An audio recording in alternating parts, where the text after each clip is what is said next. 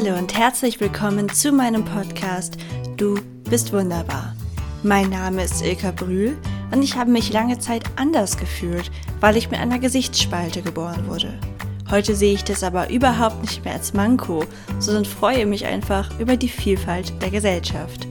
Vorurteile und Ablehnung resultieren meist aus Unwissen, weshalb ich in diesem Podcast ganz verschiedene Menschen mit ihren individuellen Herausforderungen und Träumen vorstelle. Außerdem berichte ich von meinen eigenen Erfahrungen, Zweifeln und Erfolgen. Ich möchte dir einerseits Mut machen, an dich und deine Träume zu glauben und dich andererseits beruhigen, wenn es mal nicht so rund läuft. Denn auch das ist völlig normal. Aber jetzt erstmal viel Spaß mit der Folge und vergiss nie, du bist wunderbar, genauso wie du bist.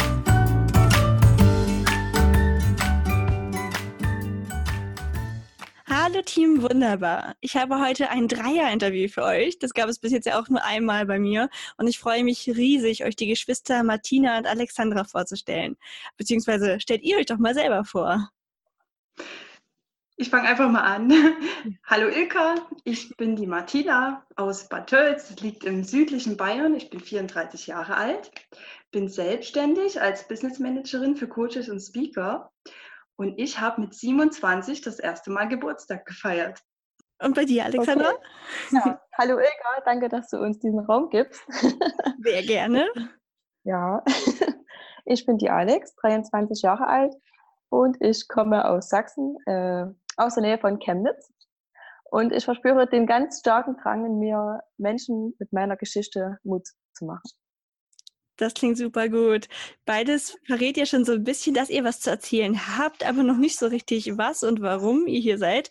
Wie sich meine Hörer denken können, teile ich natürlich nur Geschichten mit ihnen, die ja Mut machen, weil das habe ich mir ja so ein bisschen auf die Fahne geschrieben, die Leute ermuntern, dass man so wunderbar ist, wie man ist und dass man sich nichts vorschreiben lassen sollte, dass man sein Leben ganz frei gestalten kann. Und da könnt ihr leider ja ein bisschen so ein Lied von singen, dass das nicht immer so bei euch war. Alex und Martina sind in einer Sekte aufgewachsen. Vielleicht wollt ihr uns ja mal erzählen, wie das so ist und ob das, es gibt ja super viele Vorurteile. Ist das so, wie man sich das vorstellt? Ist es, war es für euch eine sehr schöne Erfahrung? War es eine nicht so schöne Erfahrung? Erzählt ruhig mal munter los. Ja, also ich kann dazu nur sagen, ähm, es ist ja eine anerkannte Religionsgemeinschaft, das darf man jetzt trotzdem nicht vergessen.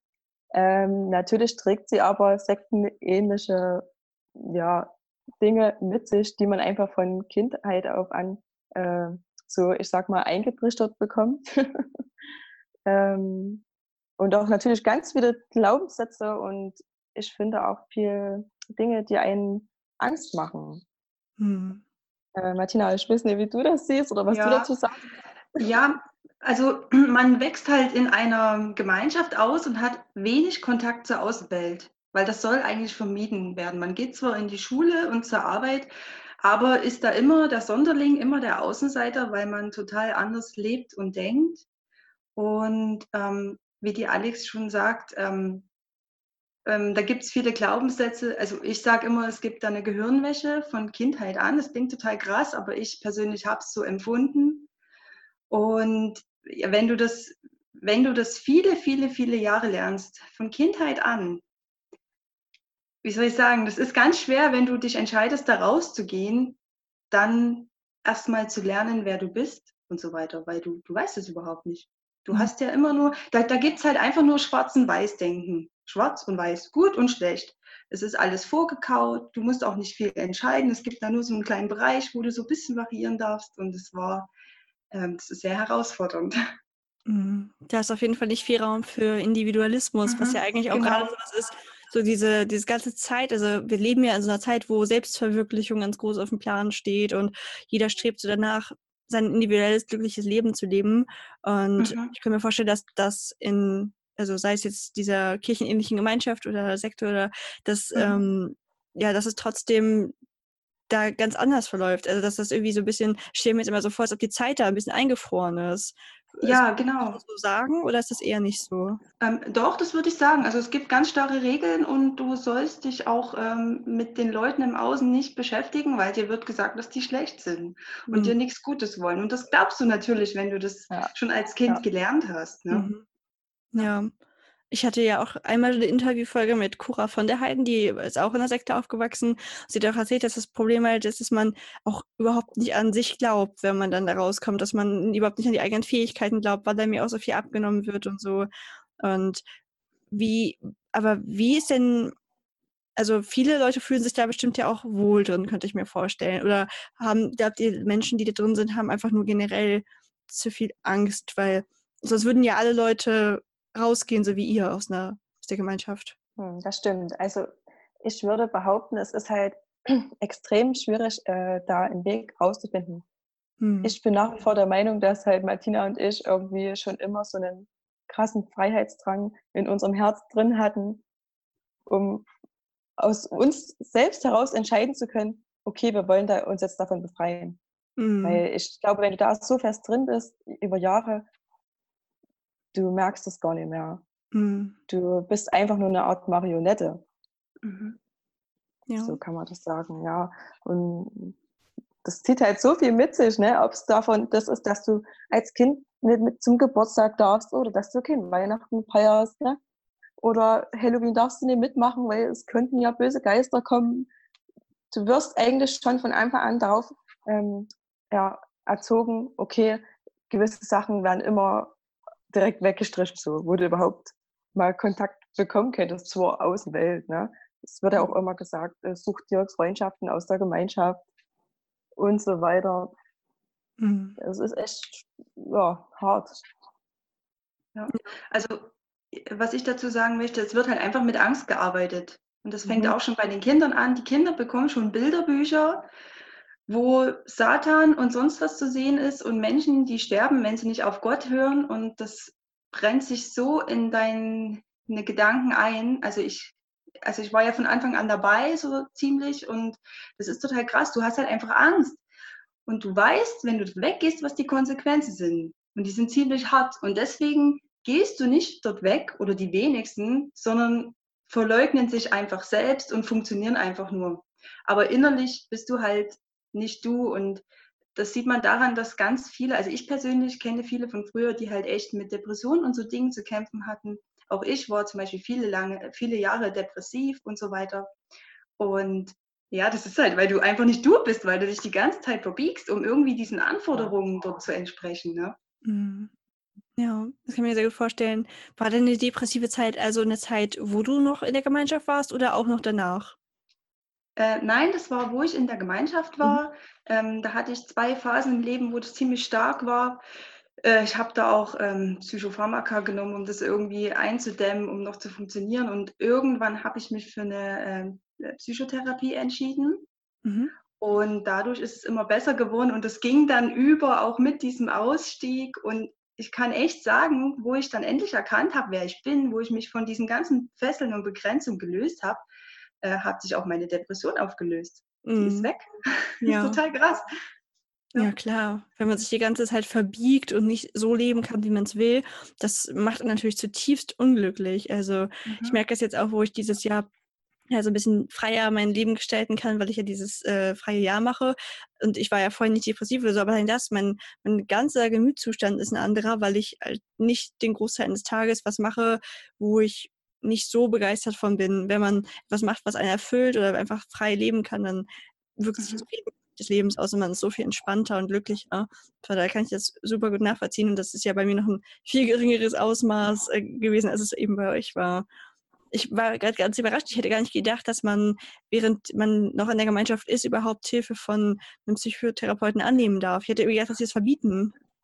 Ja, das war grenzwertig. Also da wird dann, das machen auch viele Menschen nicht, Mhm. weil sie Angst haben, dass der Psychologe sie darauf hinweist, dass das eventuell was mit ihrer Religion zu tun hat. Mm, Und das, und das Erste, was ich gemacht habe bei der ersten Sitzung, also über meine Religion brauchen wir überhaupt nicht reden, habe ich gesagt. Es hat damit Ja. nichts zu tun.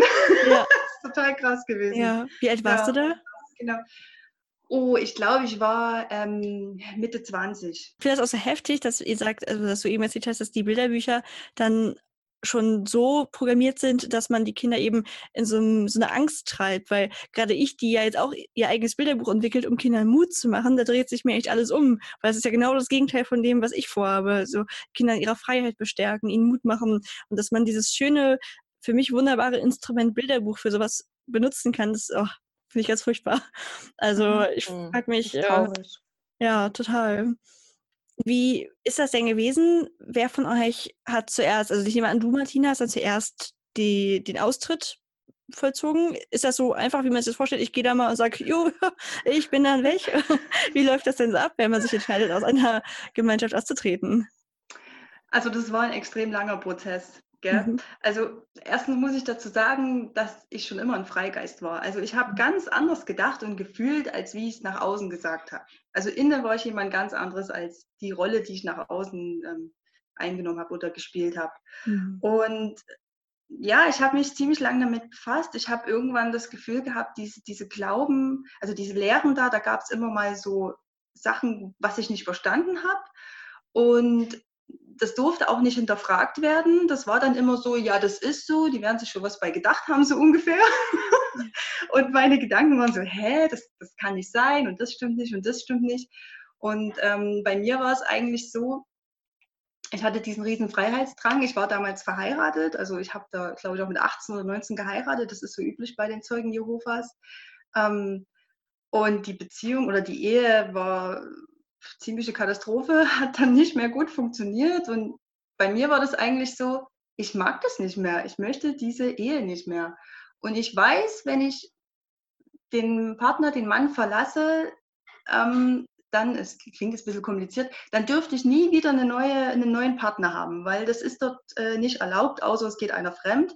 Das gab es aber nicht. Mhm. Also habe ich gesagt, okay, ich will frei sein, ich, will, ich bin 27, ich will jetzt nicht alleine sein mein ganzes Leben lang. Ich gehe jetzt da weg mit all den Konsequenzen und ich wusste, was dazugehört, aber ich war mir einfach wichtiger. Ich habe mich selbst mehr geliebt als alle anderen um mich herum, als meine Familie, so krass wie das klingt. Und ähm, bin da weggegangen. Und das war eine sehr schwere Zeit, weil ich wurde da echt äh, mit Anrufen bombardiert und immer wieder, ich habe es als Terror empfunden. Meine Familie hat nochmal mit mir gesprochen, dass ich für sie gestorben bin und ich werde ja sterben in Hammergedon und was da alles kommt. Und ich habe dann echt ähm, zwei Kisten gepackt, zwei Möbelstücke, meinen Hund genommen und bin echt in eine Stand, andere Stadt gegangen und habe ein komplett neues Leben angefangen. Ohne Freunde, ohne Familie, ohne alles. Ganz neu. War richtig, das war eine richtig krasse Erfahrung in meinem Leben. Und wie war das denn für dich? Weil du warst ja dann noch in der Sekte, Alex, oder? Du durftest ja wahrscheinlich auch keinen Kontakt eigentlich zu Martina haben, nehme ich mal an, oder? Ähm, ja, das war tatsächlich genau andersrum. Also ich bin vor Martina ausgestiegen. Ach so, stimmt. Das haben wir jetzt vergessen zu erwähnen. Ihr habt es mir ja auch erzählt, als wir uns kennengelernt haben, aber ich habe es tatsächlich gerade einfach vergessen, weil du die Jüngere bist, war es in meinem Kopf schon wieder so, ja, du musst ja. nach ausgetreten sein. Alles gut, nee. Also ich bin damit so circa, ich glaube, da war ich 15 Jahre alt, da bin ich da raus ähm, wie sich das entwickelt hat, so genau kann ich es gar nicht mehr beschreiben. Also ich habe halt in mir immer gemerkt, so richtig gibt mir das ja alles nichts, habe das halt wirklich viel hinterfragt. Ähm, und was mir in dem Alter natürlich massiv aufgefallen ist, ich durfte halt nicht das machen, was ich wollte. Ne? Also mhm. mit 15 Jahren, ich wollte halt fortgehen, ich wollte raus, ich wollte was mit meinen Freunden erleben. Und es wurde mir halt oft, ja, ich sage jetzt mal verboten, ohne dass ich da jetzt meine Eltern irgendwie runterreden möchte oder so, ja. Und dann habe ich ganz lange mit mir selber gerungen und überlegt, ja, was machst du, ja? Weil ich halt die ganze Zeit wusste, wenn ich jetzt die Entscheidung treffe für mich, dann äh, ja, werde ich den Kontakt zu meinen Freunden, zu meinen Eltern, zu meinem ja, engsten Personenkreis äh, verlieren. Das war so immer meine größte Sorge und ich wollte ja auch meine Eltern nicht enttäuschen. Ja? Und schlussendlich hat sich das dann mehr oder weniger aus dem Gespräch mit meiner Mutter so ergeben. Also wir haben drüber gesprochen und ich habe gedacht, Alex, du musst es jetzt sagen. Und dann habe ich einfach gesagt, okay, Mutti, ja, vielleicht habe ich ja gar nicht so die Verbindung zu Gott, wie du sie hast, ne? Und ja, meine Mutter war natürlich total fertig und geschockt. ist klar. Aber für mich war es halt eine unglaubliche Befreiung. Ähm, in dem Alter natürlich nochmal eine andere Sache, weil ich habe dann auch natürlich direkt die Konsequenzen gespürt. Ne? Ich kann ja dann mit 15 Jahren noch nie entscheiden, was mache ich jetzt oder nee. Also meine Eltern hatten da schon noch sehr die Hand drüber und haben halt, ach ja, erstmal gesagt, deine Freunde, den Kontakt, das verbieten wir dir erstmal solche Konsequenzen. Und der Folge, äh, Folge kam dann halt mit sich. Ähm, ja, es entwickelte sich aber hinten raus äh, zum Positiven. Also das Verhältnis zu meinen Eltern ist dann auch wieder besser geworden. Es war echt eine schlimme Phase. Meine Eltern sagen jetzt immer meine Sturm- und Zwangphase dazu. aber im Nachhinein hat sich unser Verhältnis schon wieder ins Positive entwickelt. Das heißt, ihr habt Kontakt zu euren Eltern beide? Also ich ja, mhm. ähm, Martina nicht, aber ich glaube, sie erzählt gleich mal direkt warum. ja.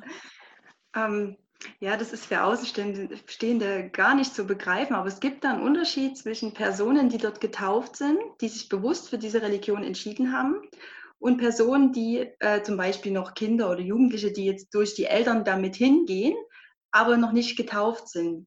Die Alexandra war nicht getauft, ich, ich bin getauft und wenn man ähm, der Religion den Rücken zukehrt, der Getaufte ist für sie wie, die sagen, die nennen die abtrünnig. Ne? Das ist das Schlimmste, was es gibt. Und diese Personen müssen gemieden werden. Die darf man nicht mal auf der Straße grüßen. Das ist auch was, was ich oft erlebt habe, dass ehemalige gute Freundinnen direkt an der Kasse neben mir stehen und mich nicht grüßen, kein Wort mit mir reden. Ähm, und bei der Alexandra ist das halt, sage ich mal, so eine Grauzone.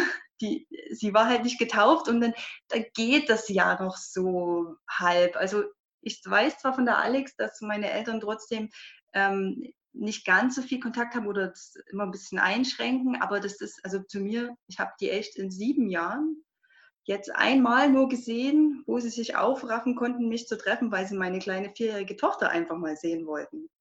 Na, dann haben sie die einmal gesehen und das war es seitdem auch wieder gewesen. Und immer wenn ich versuche, Kontakt aufzunehmen, wird das abgeblockt. Hm. Das ist ja echt total. Also ich bin auch überrascht, weil ist das üblich, dass man da so spät tauft? Weil normalerweise wird man ja mit mhm. eins oder zwei oder so getauft. Also ist das. Ja. Genau, also es, ähm, es, werden keine Kinder getauft, mhm. man muss sich selber dafür entscheiden. Okay. Und das habe ich damals mit 13, glaube ich, gemacht. Mit 13, ja. genau. Ja, ja, klar. Ist ja auch immer die Sache, wann man irgendwann anfängt, jetzt halt alles mehr zu hinterfragen. Mit 13 ist man halt noch sehr, sehr formbar, ist da sehr, mhm. sehr drin und kann mir schon vorstellen, dass das dann viele erstmal Ja sagen und dann später trotzdem erst die ganzen Fragen kommen. Und äh, ja, ist genau. denn so, dass das dann zwischen euch auch manchmal komisch war, weil ja eben, ne, weil, weil bei Alex jetzt theoretisch noch die Möglichkeit zum Kontakt zu den Eltern besteht und bei dir nicht so wirklich? Oder seid ihr trotzdem so, dass ihr wisst, da kann ja keine von euch was tun, das ist einfach diese, dieses doofe Regularium der Zeugen Jehovas und deswegen seid ihr da unter euch immer fein gewesen. Also ja, also dadurch, dass, es, dass die Alex Kontakt mit unseren Eltern hat, bekomme ich halt noch was mit. Ne? Ich frage sie halt mhm. oft, wie geht's Mutti und Vati? Oder wir haben ja auch noch eine Schwester, ähm, wie geht's der und so. Und da erzählt sie mir halt immer. Das ist für mich mhm. ganz schön, weil ich bin ja an denen interessiert. Ich liebe ja, sie ja nach wie vor und ich denke mhm. jeden Tag an meine Familie. Aber ja. ich akzeptiere es einfach, dass sie nicht anders können. Hm. Wie alt ist eure Schwester? Ich glaube 26. 20, ja. Genau. Ah, okay. Ja. Mhm. Und einen kleinen Bruder haben wir noch, der ist 21 Jahre. Ja, okay, verstehe. also ich glaube, für uns ist das Geburtstag ist halt einfach eine Sache, die ist nicht ganz so präsent, weil man hat es halt nee, von Anfang an gelernt. ja, das ist total verrückt. Woran liegt das eigentlich? Ist das irgendwie, dass es dann quasi zu viel Ein äh, Aufmerksamkeit für den Einzelnen wäre, dass man eben nicht so das Gefühl geben will, was Besonderes zu sein? Oder warum feiert man Geburtstage nicht? Also ich kenne es jetzt nur damit, dass es in der Bibel, sie leben ja nach der Bibel, mhm. zwei Geschichten gibt, wo ein Geburtstag eigentlich immer mit was Negativem in Verbindung gebracht wurde. Da mhm. wurde halt immer bei irgendeinem Geburtstag jemand getötet, also ganz früher, also ich weiß es ja. auch gar nicht mehr so genau. Ähm, und deswegen sagt man, dass es, das, äh, dass es das nicht gibt und dass das nicht wichtig ist. Ah, okay. Verstehe. Wie war das denn bei euch, um auch mal zu dem Teil zu kommen, der der vielleicht für Leute, die, die ähm, eben nie in einer Sekte waren, aber die Leute treffen könnten, die in einer Sekte waren. Wie kann man denn zum Beispiel besser helfen? Also habt ihr das Gefühl gehabt, als ihr dann in der in Anführungszeichen normalen Welt angekommen seid, dass ihr ja sehr gut verstanden wurde, dass ihr Hilfe bekommen habt? Hättet ihr euch irgendwie anderes Verhalten noch gewünscht? Seid ihr gut aufgenommen worden? Äh, in dem Alter von 15 Jahren war das sehr schwierig, weil meine Freunde, äh, die haben das überhaupt nie verstehen können. Also ich sag mal, das Prinzip einer Religion ist dasselbe wie in gängigen Religionen. Ne? Kann, ist auch in Ordnung, ist okay. Ist halt mehr das, was es mit sich zieht. Ja, meine Freunde, wie gesagt, die können ja da auch nichts dafür, aber sie konnten mir halt nie wirklich Hilfe geben in dem Moment.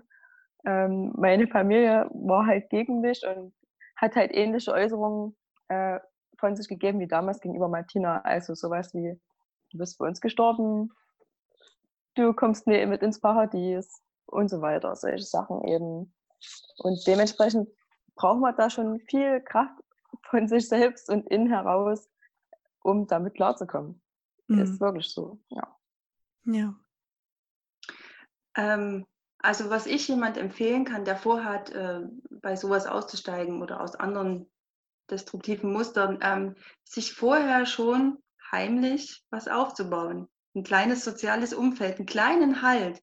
Mhm. Weil es, ich kenne auch von früher Leute, die sind halt da weggegangen, dann standen sie total alleine da wussten überhaupt nichts mit sich anzufangen, wie das draußen funktioniert. Also sind einfach nicht klargekommen in dieser Welt draußen und sind dadurch wieder zurückgegangen. Ja? Ähm, bei mir ist jetzt so, ich bin ein offener Mensch. Ich habe das überlebt. Ich bin in eine WG gezogen, weil ich habe gedacht, okay, das sind Leute um mich herum in die mhm. Stadt nach München und bin dann erstmal ein halbes Jahr nur weggegangen, habe die Sau rausgelassen, deutsch gesagt, weil es war ja vorher verboten. Ja. Und äh, ich habe dann relativ schnell ähm, neue Kontakte gefunden.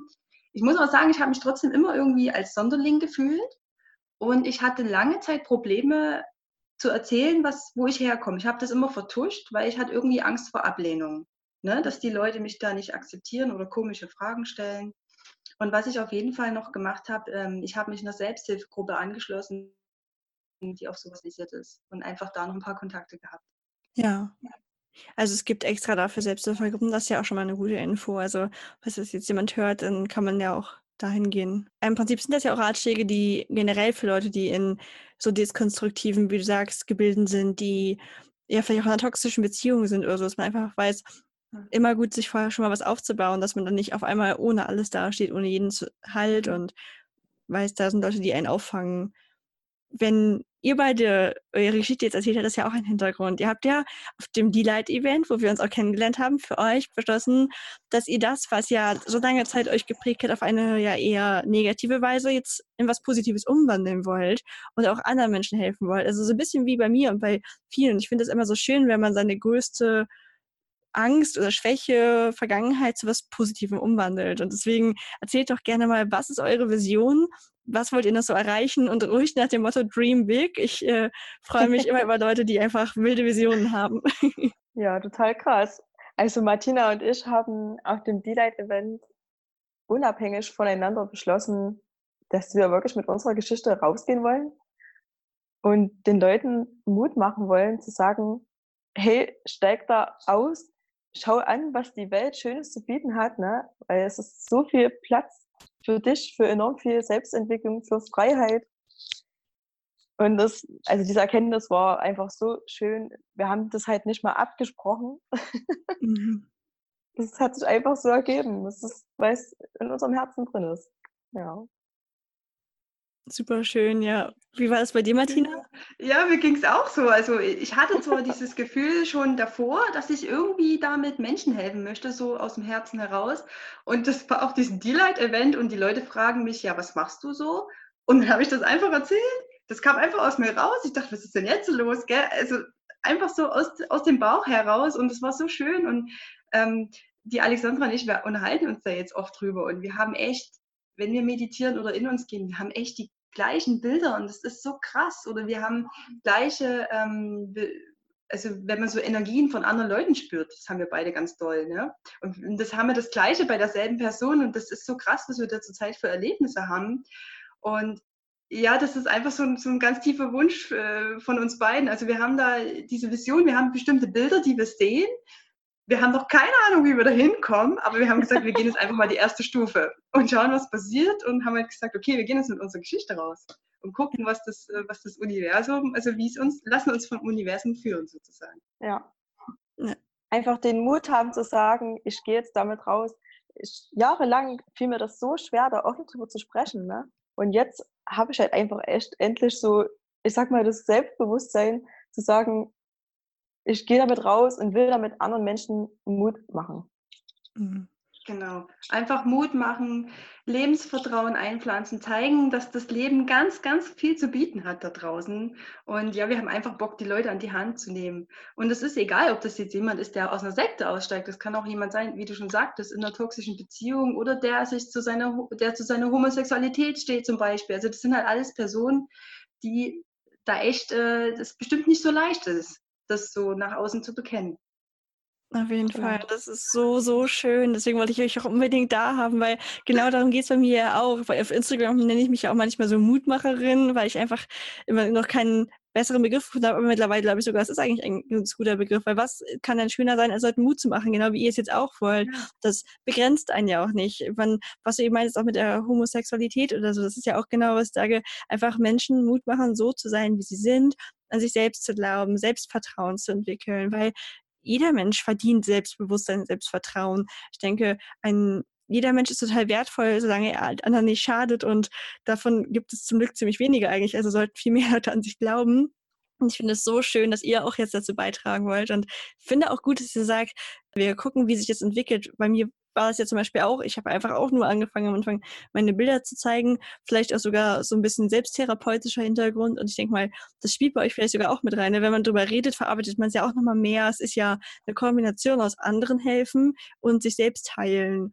Und deswegen könnte ich mir vorstellen, dass wenn ihr das einfach macht, da wird sich noch so viel Schönes ergeben. Ich sehe das schon echt vor mir, dass ihr, ich weiß nicht, in welche Richtung ihr wollt, aber dass ihr mit Menschen arbeitet, dass ihr auf Bühnen steht. Also ich glaube, ihr könnt da noch ganz, ganz viel bewegen und würde mich total freuen, wenn wir in Kontakt bleiben und ich mitbekomme, wie sich das bei euch so entwickelt. Auf jeden Fall. Ja, danke. Vielen Dank. Sehr, sehr gerne. Ich freue mich total. Ich, ich mich erst. Ich mich auch. Habt ihr denn irgendwas, wo ihr sagt, ähm, das könnt ihr entweder, das wollt ihr jetzt gerade einfach noch, noch loswerden, noch einen Tipp raushauen oder auch in die Richtung, da kann man vielleicht euch jetzt gerade unterstützen. Das ist ein Weg, wie, ne, wie, wie man euch schon helfen kann, euren Weg zu gehen. Gibt es da irgendwas? Also ich kann dazu nur sagen, egal wie groß die Angst ist, hab das Lebensvertrauen und den Mut, um da rauszugehen, um deine Freiheit zurückzuerlangen. Ja. ja. Genau. Und nach also, der Angst folgt Wachstum. Das ist immer so. Die Angst ja. ist so riesig, aber das, die bietet so viel Potenzial, um zu wachsen, ja. Mhm. Total krass. Ja, auf jeden Fall. Ich sehe das auch so. Also durch die Angst gehen das ist natürlich nicht so einfach, gell? vor allen Dingen, wenn man das nicht gewohnt ist, aber da durchzugehen und am Ende öffnet sich einfach absolute Freiheit und Licht und Weite. Das ist so krass und ähm, wir merken es jetzt auch immer wieder. Wir, wir sprechen natürlich sehr viel, die Alex und ich, wie sich noch alte Ängste, wir haben auch jetzt noch mit alten Ängsten zu kämpfen, aber wie sich die immer mehr auflösen. Weil wir uns dann einfach stellen. Es gab gewisse Dinge, die haben wir noch eine Zeit lang gemieden und jetzt stellen wir uns die und die lösen sich auf. Es ist gar nicht so schlimm. Also nach der Angst kommt dann immer ich sage jetzt mal, das Gute, die Freiheit, das Licht. Ich weiß nicht, wie ich es beschreiben soll, aber ich glaube, ihr wisst, was ich meine, gell? Ja, genau. Ja, über Angst habe ich auch schon mal zwei Folgen gemacht und da war mein Fazit im Prinzip auch, man kann nur mutiger werden, indem man sich der Angst immer wieder stellt. Also es gibt keinen Weg ohne, also man muss mitten durch die Angst durchgehen, nur dann wird sie halt weniger. Und äh, mhm. Katrin hat auch auf dem Event immer gesagt, irgendwie von wegen, äh, Mut ist nicht die Abwesenheit von Angst, sondern wenn man es trotzdem macht oder so. Ich weiß nicht, ob ich es jetzt genau. richtig habe, aber. Ja, sondern das trotzdem, hat sie gesagt, ja. Ja, genau. Mhm. Ja. ja. Deswegen finde ich ja. super toll, dass ihr euch auch zum Beispiel der Angst gestellt habt vor dem ersten Interview und dass ihr. Oh ja, ich war total aufgeregt. Aber du habt, ihr habt das beide super gemacht. Ich freue mich wirklich, dass ihr da euch eure Angst gestellt habt. Und ich denke mal, die Hörer werden das genauso sehen. Also, falls ihr Lust habt, dann kann man euch schon irgendwo folgen? Gibt es eine, irgendeine Möglichkeit, sich mit euch zu vernetzen oder so, wenn man euch jetzt super inspirierend fand? Ja, also wir, wir haben schon ein Profil bei Facebook und Instagram, das sind wir gerade am Erstellen, ja. aber wir können dir das dann gerne noch schicken, dass du das vielleicht teilen kannst. Genau. genau. Du packst dann in die ja. Show Notes. Das heißt, wenn ihr den beiden folgen wollt mhm. und Mut bekommen wollt für was auch immer, dann folgt den beiden auf Facebook und Instagram, klickt dazu gerne in die Show Notes. Und dann würde ich sagen, vielen Dank, dass ihr hier wart. Ich kann mir gut vorstellen, dass wir vielleicht einfach in einem Jahr uns nochmal wieder auf den Podcast hören und schauen, was sich seitdem bei euch so ergeben hat oder vielleicht auch schon im halben Jahr, je nachdem, wie ja. schnell sich das jetzt alles so entwickelt. Weil ich glaube, es ist auch für die Hörer interessant zu sehen, dass ihr jetzt gerade startet und wo es dann noch hingeht in eurer Reise. Vielen Dank, dass ihr heute hier wart. Gerne, ganz lieben Dank, Ilka. Danke, liebe Ilka. Sehr gerne. Das war mir eine Freude. Mir auch. Tschüss. Hm, Tschüss. Ciao. Wow. Und damit geht schon wieder eine Folge zu Ende. Es hat mir mega viel Spaß gemacht und ich hoffe, du konntest was aus dieser Folge mitnehmen. Ich würde mich riesig freuen, wenn du eine positive Bewertung auf iTunes hinterlässt. Selbstverständlich ist es kein Muss, aber es hilft, den Podcast bekannter zu machen. So kann ich mehr Leute erreichen und auch weitere Interviewpartner ins Boot holen. Leider ist der Austausch mit dir bei einem Podcast nicht direkt möglich. Aber kommentier doch einfach unter dem aktuellen Post auf Facebook oder Instagram, wie dir dieses Thema gefallen hat und was du dir für die Zukunft wünschst. Nutze gerne den Hashtag Du bist wunderbar unter deinen eigenen Posts, damit ich dich finde. Auch für Verbesserungsvorschläge bin ich ganz offen. Ich wünsche dir einen wundervollen Tag und viel Erfolg bei dem, was du gerade tust. Vergiss nie, du bist wunderbar. Bis zum nächsten Mal, deine Ilka.